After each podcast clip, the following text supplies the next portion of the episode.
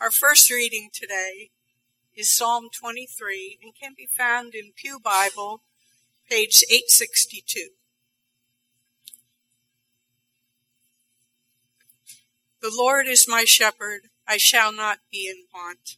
He makes me lie down in green pastures. He leads me beside quiet waters. He restores my soul. He guides me in paths of righteousness for his name's sake. Even though I walk through the valley of the shadow of death, I will fear no evil, for you are with me. Your rod and your staff, they comfort me. You prepare a table before me in the presence of my enemies. You anoint my head with oil. My cup overflows. Surely goodness and love will follow me all the days of my life, and I will dwell in the house of the Lord forever. Our second reading is found in the Gospel of John, chapter 10, verses 1 through 10. It's found on page 1666 in the Pew Bible. Very truly I tell you, Pharisees, anyone who does not enter the sheep pen by the gate, but climbs in by some other way, is a thief and a robber. The one who enters by the gate is the shepherd of the sheep. The gatekeeper opens the gate for him, and the sheep listen to his voice. He calls his own sheep by name and leads them out. When he has brought out all his own, he goes on ahead of them, and his sheep follow him because they know his voice. But they will never follow a stranger. In fact, they will run away from him because they do not recognize a stranger's voice. Jesus used this figure of speech, but the Pharisees did not understand what he was telling them. Therefore, Jesus said again, Very truly I tell you, I am the gate for the sheep. All who have come before me are thieves and robbers, but the sheep have not listened to them. I am the gate. Whoever enters through me will be saved. They will come in and go out and find pasture. The thief comes only to steal and to kill and to destroy. I have come that they may have life and have it to the full. The Word of God.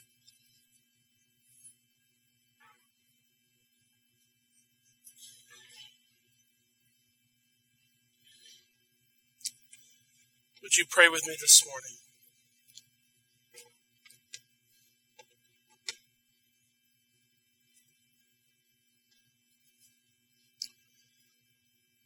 Move in us. Change us, transform us as only you can do. Lord, we pray that we might reflect your love to the world around us as we grow more deeply as one of your disciples. As the Good Shepherd, help us this morning, today, and all days to stay so close to you your voice is the only one we hear pray in Christ's name. Amen. The congregation I pastored just before here at St. Paul's, we had uh, a shepherd who had sheep in the church. And every year, just about this time, uh, in April or May, they'd get shorn. So I would, the girls, we'd get the girls, we'd go to their house, and we would watch these sheep get shorn. The best part for me was to watch Amelia, one of my nine year old, almost nine year old twins, try to chase them in the field and catch them. Sheep are really fast. They can move quickly. So we would watch them get shorn, and uh, I would observe the way uh, Craig, that was the gentleman's name who had the, the, herd of sheep, how he would interact with them. Have you ever watched uh, a shepherd interact with sheep? Have you ever seen that up close? It's fascinating gave me a bit of a window into the scriptures that we heard read today. I remember uh, standing out in, in the field watching them, and the first thing that came to my mind was, God, come on. You couldn't have called us something other than sheep? Sheep are a little stupid. they're a little dumb. A, a little, yeah, Nelson says a little. Well, some of them may be uh, a little dumber than others. I would watch them and they'd, they'd run into the fence, they'd run into each other. They'd, eventually they'd come and they'd follow and they'd make their way into the barn where the sheep shearer, in like three minutes, with working with his tools, could shear a sheep. It was incredible to watch. Uh, and then they'd run into the wall or something, or just collapse on themselves and just lay there and play dead, you know. And so the first thing I thought was, Lord, you couldn't have. I mean, I'd like to be a lion. I'd like to be, you know, uh, something other than a dumb sheep. There's a little video that maybe we're going to be able to play. I don't know. Maybe. Okay. When we get it, there's a, there's a video that I found on on YouTube that I watched and I thought, oh, great. So, Gordon, if you hit that little button in the bottom of the uh, right of that video, you'll make it full screen. All right.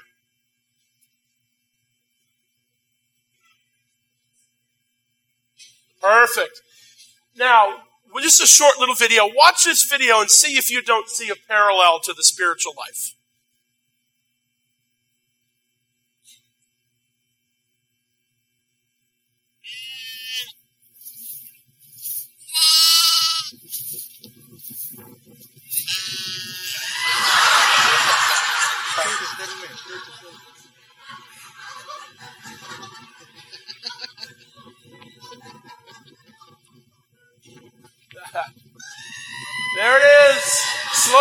Boom. Thanks. You can close that up, Gordon. Thank you. Now, when I watched that, I thought, okay, maybe I'm a little chastened. I feel a little, you know, being called a sheep. Isn't that accurate? Isn't that our lives, our spiritual lives? We get rescued out of one thing, and what do we immediately do? Jump right back in and do the thing that got us stuck in the first place. So, the more I think about it, it may bruise our egos a bit to admit it, but we're sheep, aren't we? We're sheep. We see ourselves in that, in that land. We're sheep. The image of God as the shepherd and us as the sheep runs all through the scriptures, all through the Old Testament and it finds its culmination here, really, in John 10, as Jesus, the Good Shepherd. He's the fulfillment of all of the ways that God promised that He would shepherd His people, shepherd His sheep. And with Psalm 23, you know, the probably, I dare say, maybe between that and the Lord's Prayer, it's a toss up as to the most well known portion of Scripture in all the Bible. Even people outside the church who have no particular uh, faith commitment could probably mouth along most of Psalm 23. We know it. Where do we often hear it read? Funerals. It's a great scripture of comfort, particularly for those who mourn. But it teaches us so much about who God is as our shepherd and so for the few moments I have this morning, I want to pull three things from Psalm 23 that teach us about our shepherd, that God is our supplier, He's our security, and He's our safety. Our supplier, our security, and our safety. How does He supply us? What is one of the first things we read? Now I know Psalm 23 is going to be familiar to you. So as I prompt you with these scriptures, Feel free to say them along with me. The Lord is my shepherd. I shall not want. Boy, we're stuck. We're in the King James language, aren't we? Well, I think it's the most beautiful for these Psalms. It's so poetic, isn't it? I shall not want. Now that is an old usage of the word want. It doesn't mean that we're not going to have times in lives where we wouldn't like something, or we don't desire this or that, or we don't have a need. But it means that we won't have any lack. The NIV in modern translations translated, I lack nothing. I shall not want. So one can be in a situation of physical need, but not wanting for anything. You see, there's a, there's a supplying that the shepherd does for the sheep that moves beyond external physical needs. He meets us at the very core of who we are. He tells us who we are. We understand who we are because we have a sense of who the shepherd is. And we find that the shepherd supplies every need. There's no want. You see, a good shepherd takes the sheep, just like we find in the Psalms, leads them to still waters, leads them to a place where they can feed, where they can rest. The Lord is the one who supplies our every need so that at a fundamental level, we find provision. How many of you can testify to that in your lives? Oh, yeah. In a moment of difficulty, get a phone call from a friend that gives us the comfort that we were needing. Maybe the Lord healed you from some physical malady. Maybe in a moment of financial crisis, a need was met. The Lord is the one who supplies. He's our supplier, and He's also our security. Let's go through the psalm together. I shall not want. He makes me lie down in green pastures, leads me beside the still waters, restores my soul, leads me in paths of righteousness for his name's sake. Though I walk through the shadow of death, fear no evil. For the shepherd, the shepherd is with us. Thou art with me. The security, one can walk through the valley of the shadow of death. One can be so close to difficulty and pain, to danger. With the shepherd with us, there's no need to fear. David goes on to expand this image in portraying the shepherd as our security. Though I walk through the valley of the shadow of death, I'll fear no evil, for thou art with me. Thy rod and thy staff, they comfort me. You prepare a table before me in the presence of my enemies. Can you imagine being so secure in God that you could sit down to a banquet right in the midst of absolute danger? There's something that I learned from Craig, my former church member, about those sheep and about how the shepherd provides security. Shepherd is with those sheep. Sheep are with those shepherds to such an extent that all they know is the shepherd's voice. So when we would go at sheep shearing time, I'd stand up there, you know, kind of like a bumbling idiot in the middle of the field, trying to catch these sheep, and I'd holler to them and I'd whistle. They'd ignore me. They're not coming to me. I'd whistle and whistle and whistle and whistle till I was out of breath. And you know what Craig would do? He'd come in, he'd go, all the sheep would come. You know why? Because they were able to distinguish voices.